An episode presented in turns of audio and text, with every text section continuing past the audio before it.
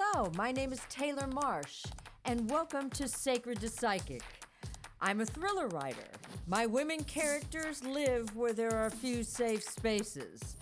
I delve in the hidden spaces in the mind, surfing dark shadows. These are themes of disruption, especially when sacred outreach taps psychic portals. This is my playground. Here we go. So I finally figured out that my dad and my mom, how I knew them, wasn't the same as what my sister and brother knew of my mom and dad. And who they were and the story they were telling about our lives was a lot different when I put all the pieces together in my late 30s.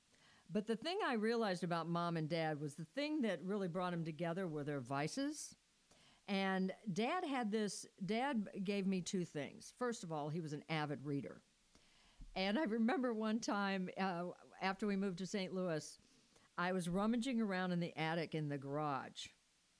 It had a, a little loft type thing. And I saw a box labeled Dad's Books, and I started rifling through it. I saw the Zane Grey, and then I got to a book called Candy. And it was published in 1958. Playboy called it one of the sexiest books ever written. It's about this 18 year old uh, sexualized girl and all her excursions. Now, this is a G rated podcast. You can Google it and, and discover all you want. But dad and his love for books, plus his love for music, those are two things that I just took on. I mean, my, I, I just can't even tell you what music means to me. And for my mom, I think she was just so, uh, you know, like any woman in the mid 20th century, uh, out after World War II, she she was forced into into a traditional life.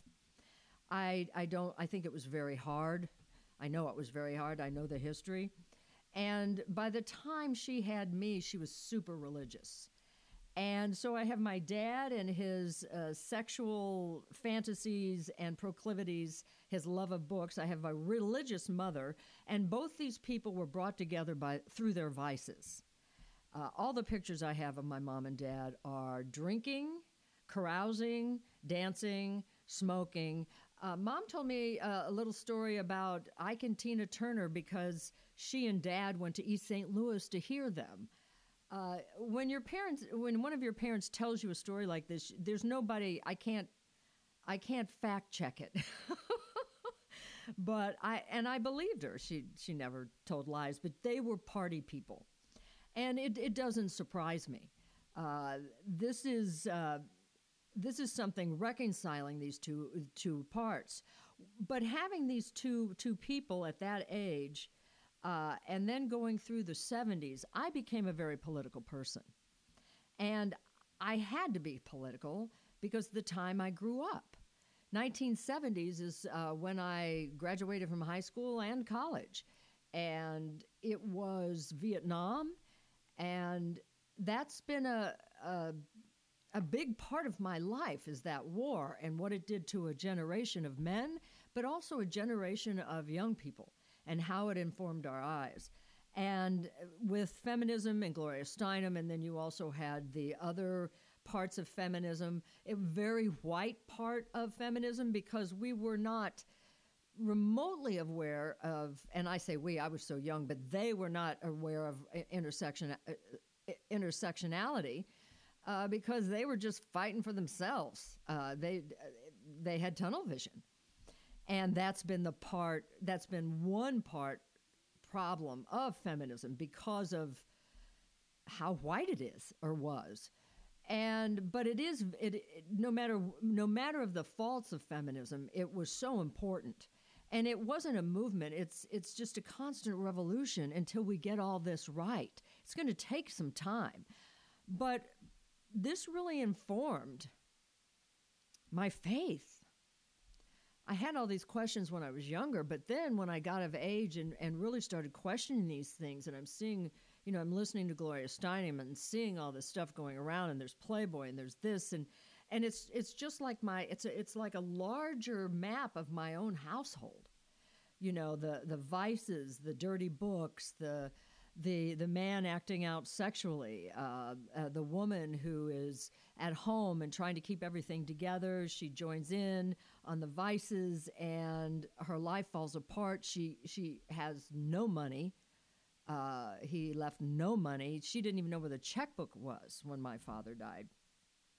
And you see all this, and you see yourself trying to reconcile this, and you see what the you see the concept. You know, I was I was born and raised in Missouri, but as soon as I got old enough, I knew I had to leave Missouri. That this was not the place for me, and it was not only the Bible, you know, close so close to the Bible Belt, but uh, this was a very conservative. I got a very conservative uh, state always.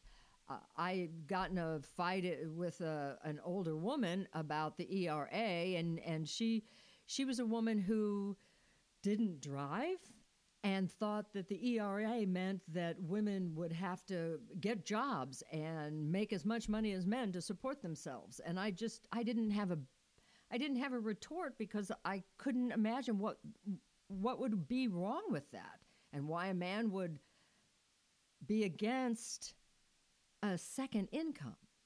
Now, we're not talking about the economics of capitalism in America and how two incomes don't even do it, and one job, each of them, they have two jobs, healthcare and all that. This is not a political podcast, I remind, even though some of you are come through come here through my politics.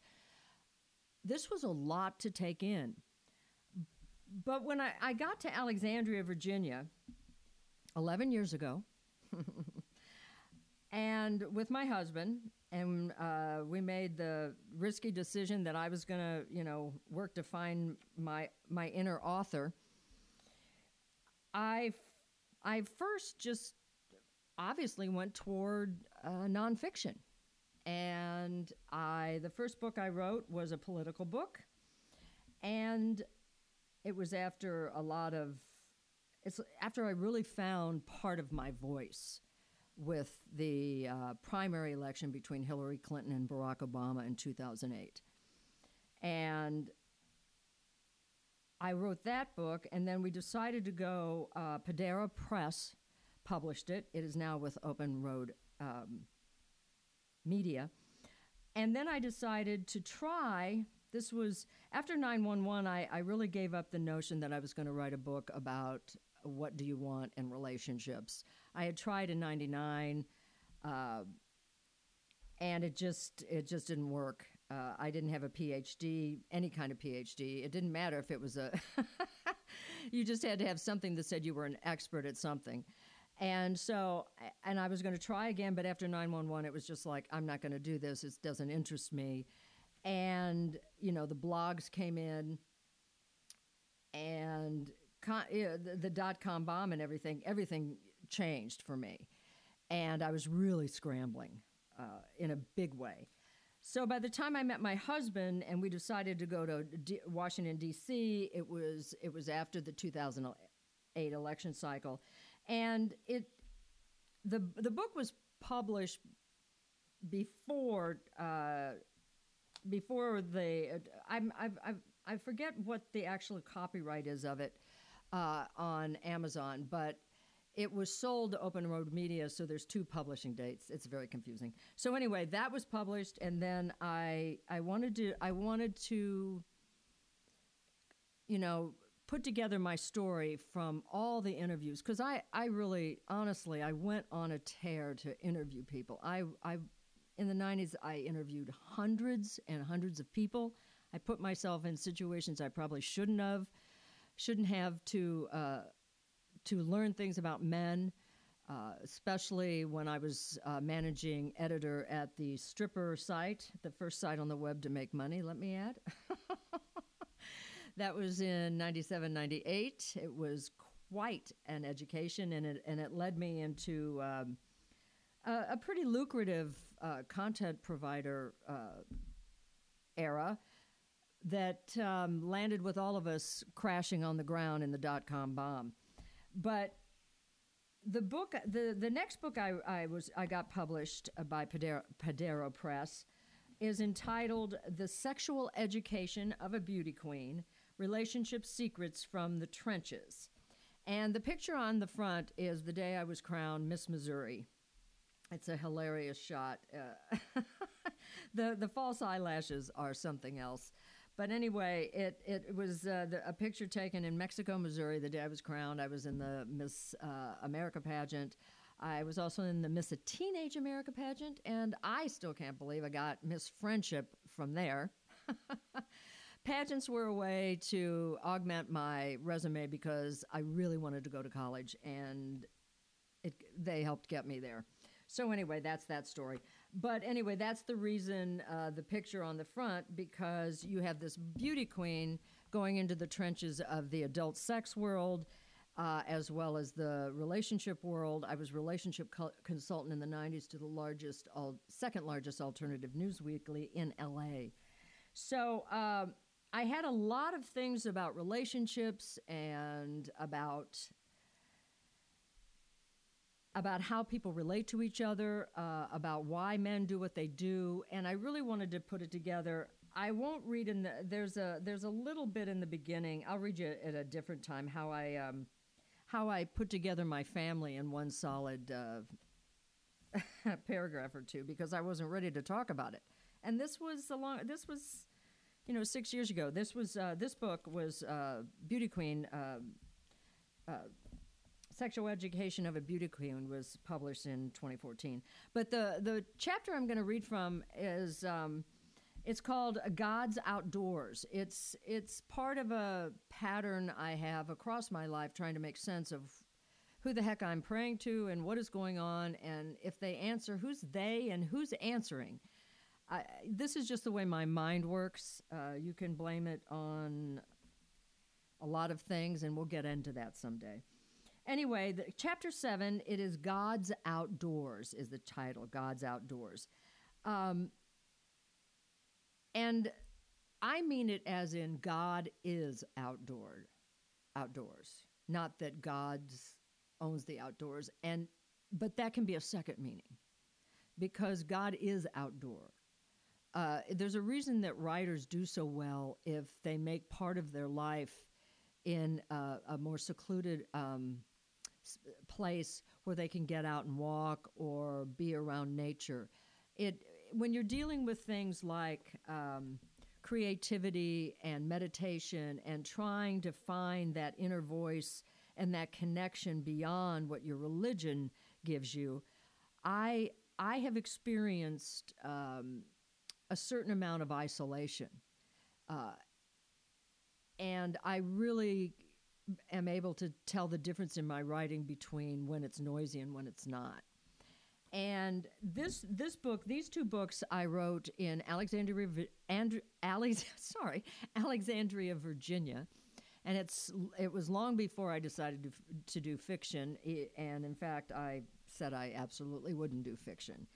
I'm so silly, you know. This is this is what you need to know and I, I don't say I, I won't do something, but fiction was just, I mean, it was just outlandish.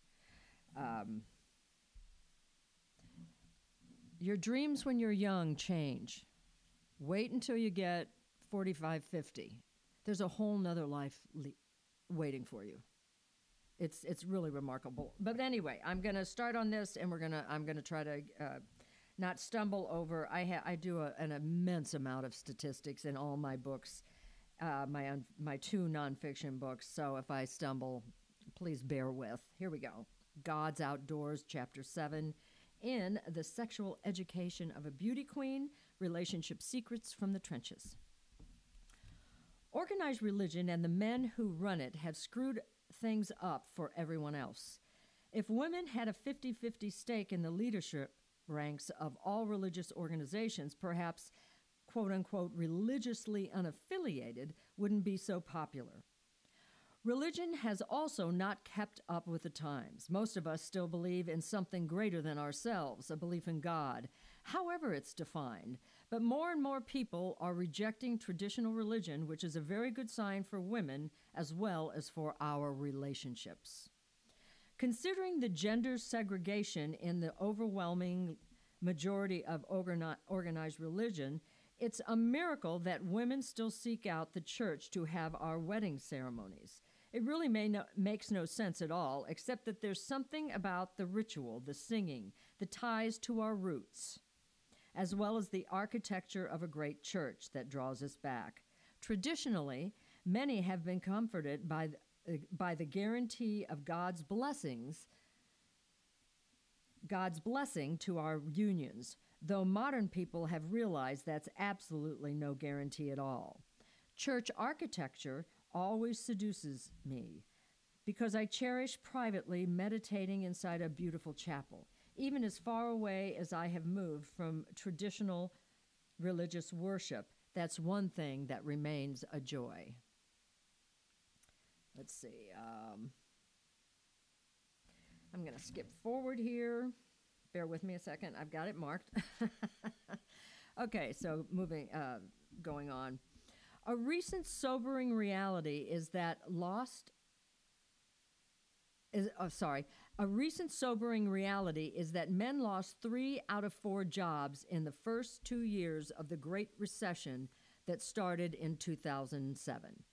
The traditional world of our ancestors, a world that depends on organized religion's male dominated foundation to survive, is gone.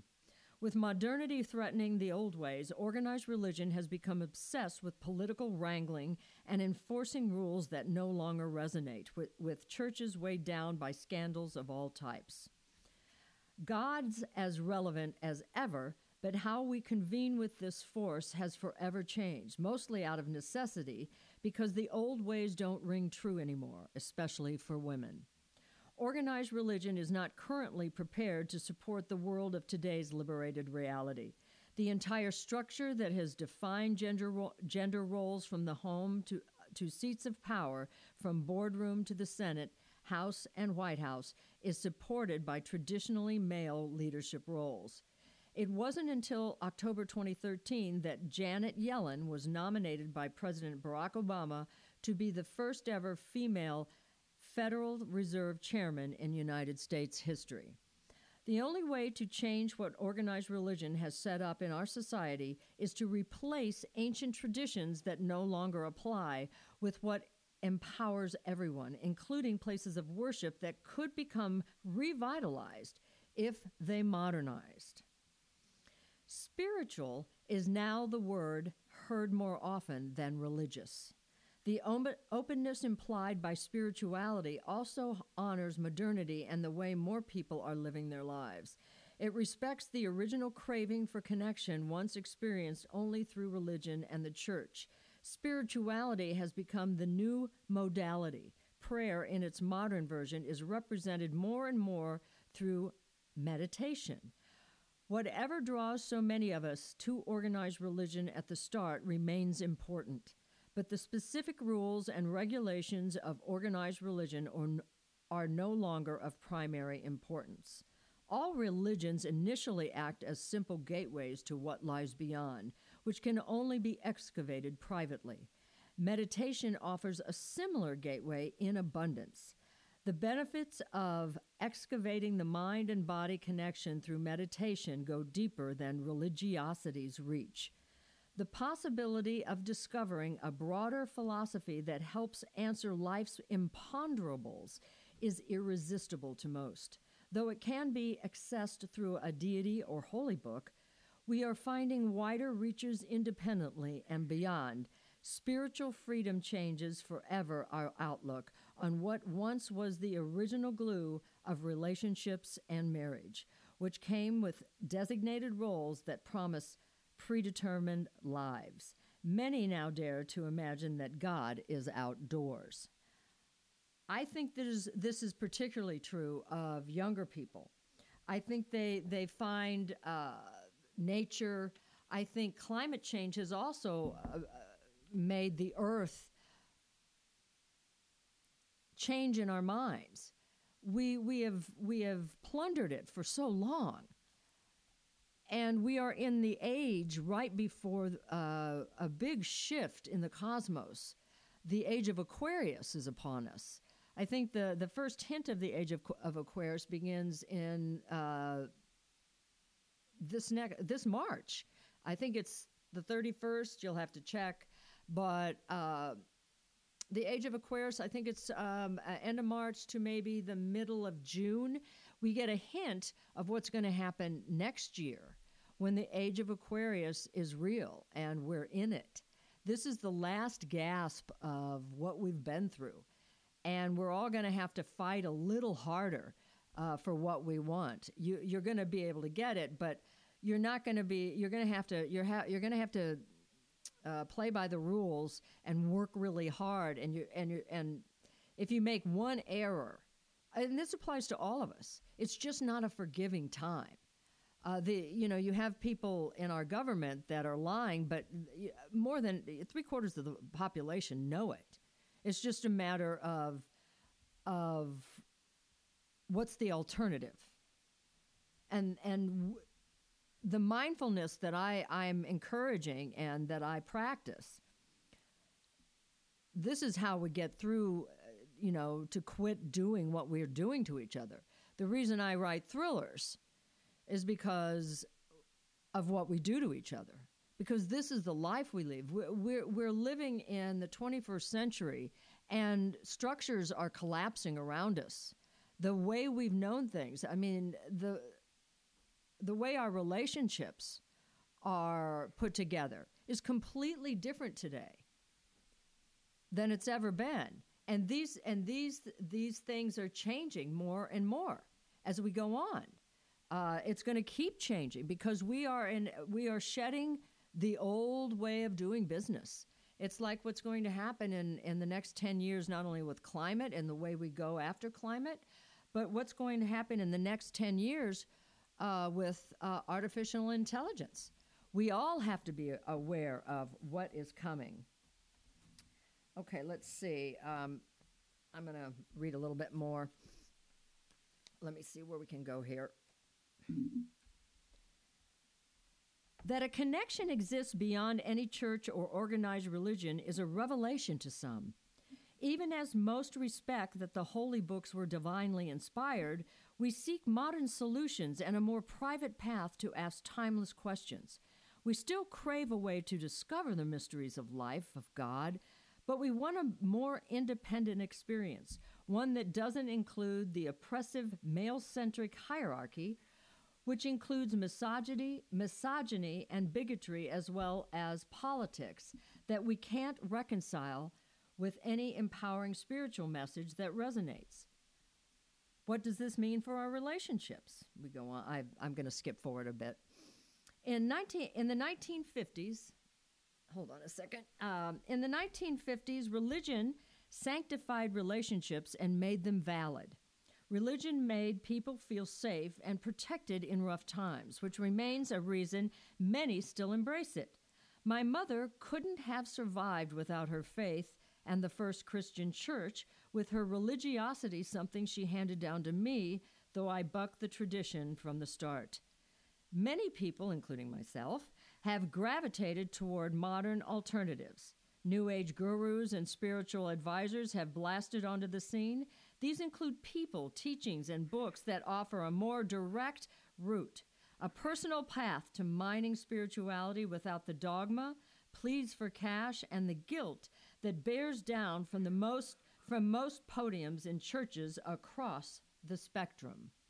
People like Deepak Chopra, Dr. Wayne Dyer, Marianne Williamson, and many others offer alternatives to religion which were featured regularly on Oprah Winfrey's talk show and now through her website, giving alternative spiritual roots credibility. The web has opened up avenues for questions to be asked and answered personally, freeing people from having to rely on our parents' pulpit. Meditation has, has exploded among the spiritually curious and mystically adventurous, offering a private and very personal way to connect the mind and body with no outside interference or interaction. The process revolves around a simple technique that begins with quieting the mind and shutting off the tape playing in your head, as Dr. Wayne Dyer has referred to it for years. With people learning to calm their emotions through meditation, the practice has caught fire, replacing prayer and bringing creativity and unlimited possibilities with it. I gotta I gotta stop for a minute. I have to tell you, and I always repeat that phrase over and over when I get nervous. I've I've been uh, noticing this when I speak, and and so I'm going to try to just tell you what what I want to instead of uh, babbling about it. This is really a shock. I haven't read this book since I published it, or since Padero Press published it, handed over to the publisher. I mean, you don't go back and read your own books because it's cringeworthy. Uh, you find some, you find things that uh, you don't feel anymore that you would change. And the one thing that I will say about this is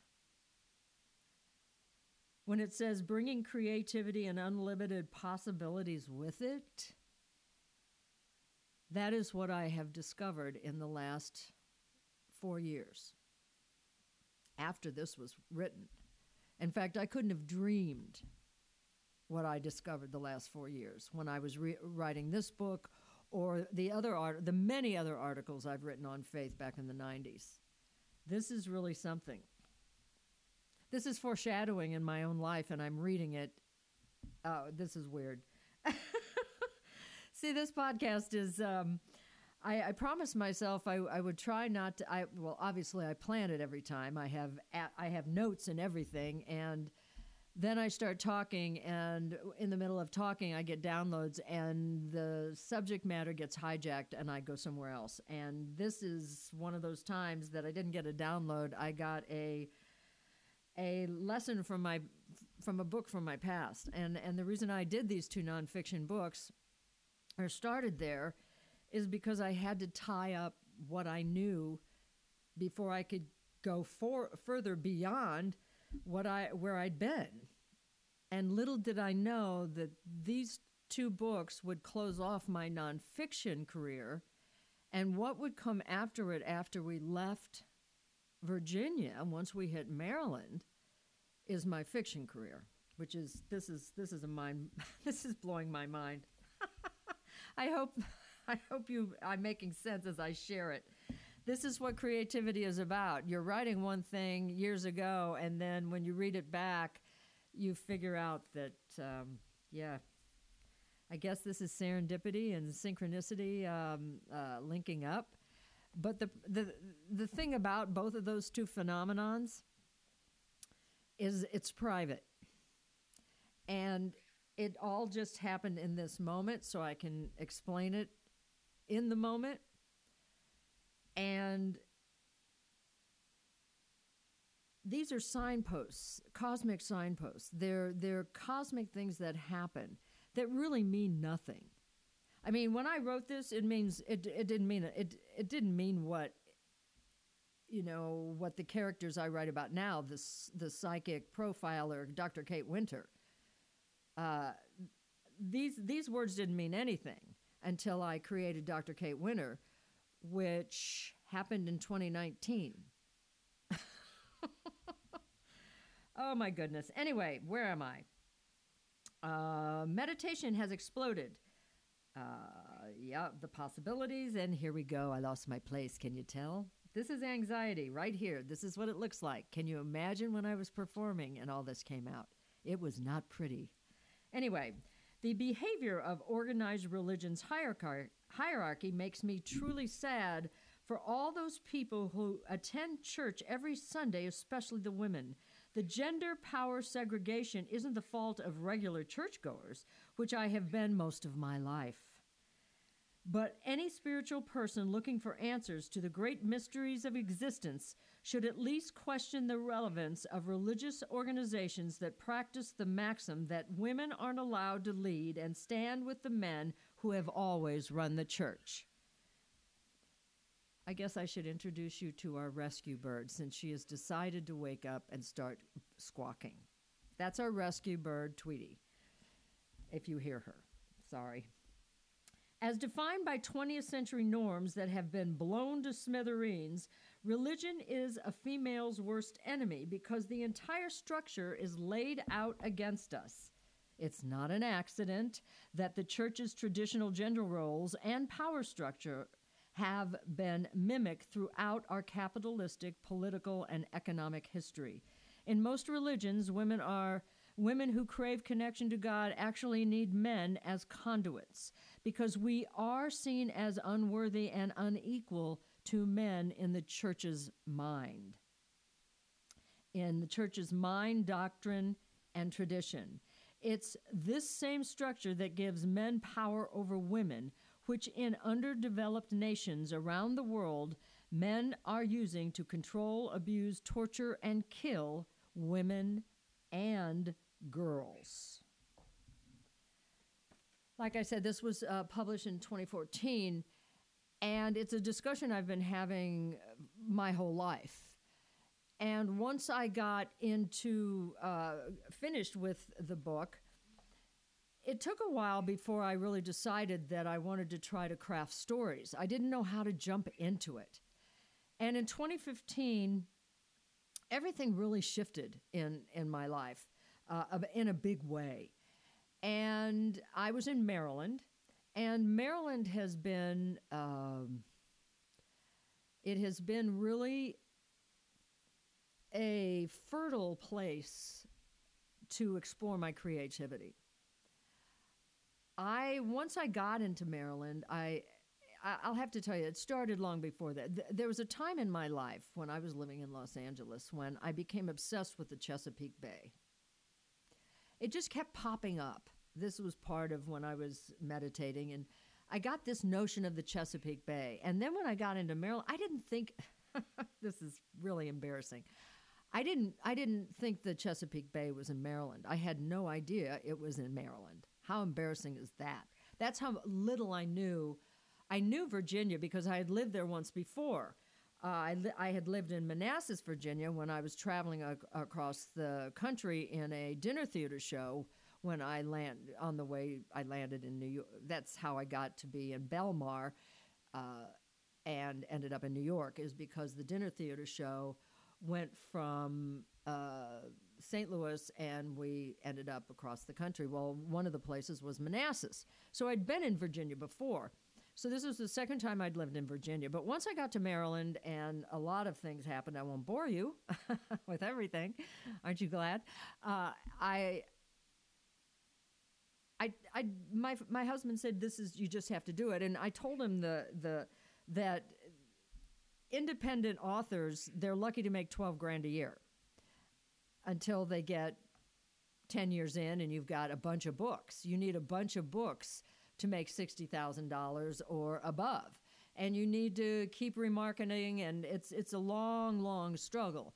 So we are we knew it would be difficult, but we were going to do the publishing company anyway.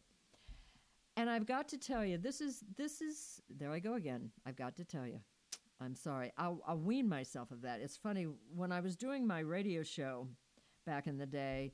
I didn't have this trouble because I wasn't talking about anything personal.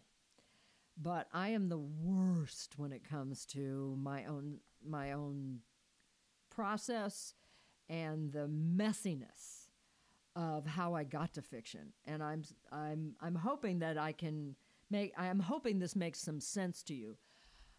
But there was something about Maryland once I decided to do the fiction and, and my husband said, do it, this is what you're supposed to be doing.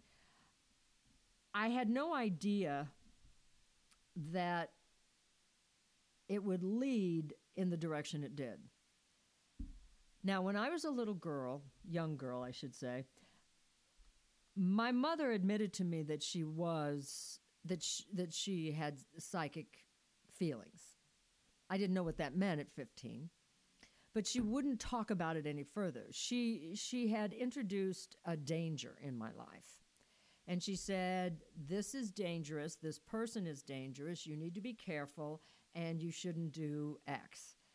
Now, the reason this was a big deal is because shouldn't do X is something my mother never said to me. She just never did. She didn't she didn't have to. I was a very self-disciplined child. So she told me to she told me to do one thing and well the church was the big thing, but she gave me a piece of advice uh, about what I, an elective I should take in school, and she said, "Please, I know you're going to be a, I know you're going to be a, a big success, but take typing anyway, just in case." That's the way women. Thank God she said that to me. I wouldn't have been able to become a writer if I didn't wasn't able to do a keyboard. Uh, back in the 90s, I wouldn't have had that break if I hadn't taken that simple that simple class and gotten gotten g- efficient at it. And so it is it is very interesting to go back through this and read this book and think about being in Maryland and then just being becoming obsessed with the Chesapeake Bay and and discovering that it was in Maryland. And I thought, where did I get the idea it wasn't in Maryland? Because I, I knew nothing about Maryland. I'm I'm really interested in foreign affairs and foreign policy, but obviously, when it comes to the United States, even though I've traveled over uh, all of it and gone back and forth the across the country in a car more than once and lived a billion places here, I didn't know the Chesapeake Bay was in Maryland.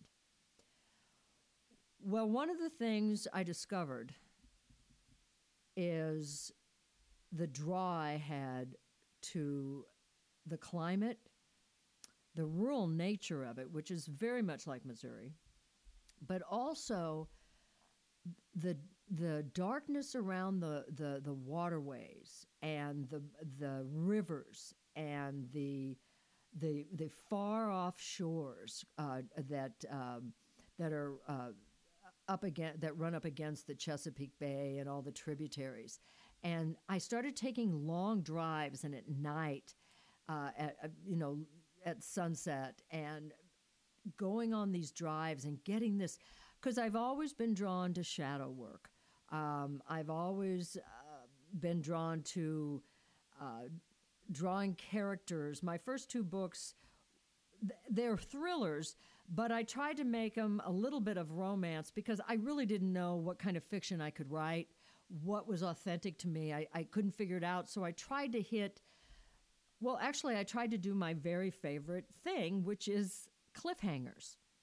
And my first book was um, a, a very graphic romance type thriller because I thought the first thing I want to try is something that I know was big, and I was thinking Jackie Collins and all this.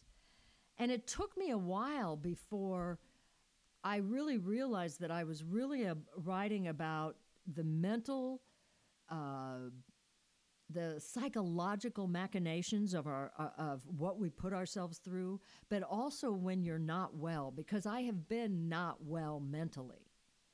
Uh, I was a predator in the 80s. I was a predator when I was a teenager and in my 20s. And when I mean predator, I mean I was uh, after men. Just, it was terrible. I was awful. Uh, I, I didn't necessarily want to have sex with them. I just wanted to play. And it was, I, I tried to, all my feminine wiles like young women always do, but I, I didn't want the marriage side of it. I just wanted the adventure side. And so I tried to put that in the book. And through the, I kept meditating. And then i I just got this after I did these two books, they hated the cliffhanger. I got creamed in the reviews for the cliffhanger. It didn't. I was like, well, of course there's going to be a sequel. Isn't that obvious? And when people on uh, Facebook and Goodreads said, no, it's not obvious. So I went in and did something in the back and tried to make it obvious, but they still hated it. And the real thing was, I, the romance part was just kind of tacked on, and I was a thriller writer because what I've explained before, because my entire life has been a thriller.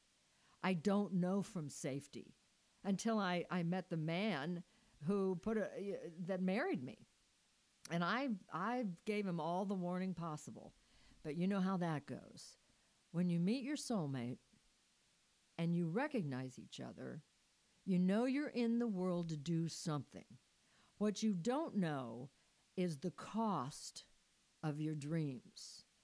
And you don't have to be 20. And I'm telling you, in, in this day and age, you will need something beyond a 20 year marriage and children to stay together. You will need to create some kind of life together, something that you create together that isn't children, that is something else. And that is the magic of our relationship, my husband and mine, because we really want to shake up our corner of the world. And the way I want to do this is to tell you there is a better way to be whole than what we've found so far. And when you're on the road to finding it, as long as you just keep trying the meditations, keep trying to find the silence, ask the question, keep with the same question, and listen. You've been listening to Sacred to Psychic. I'm Taylor Marsh. You can reach me at www.taylormarsh.com. And remember, it's not fate, it's your choices.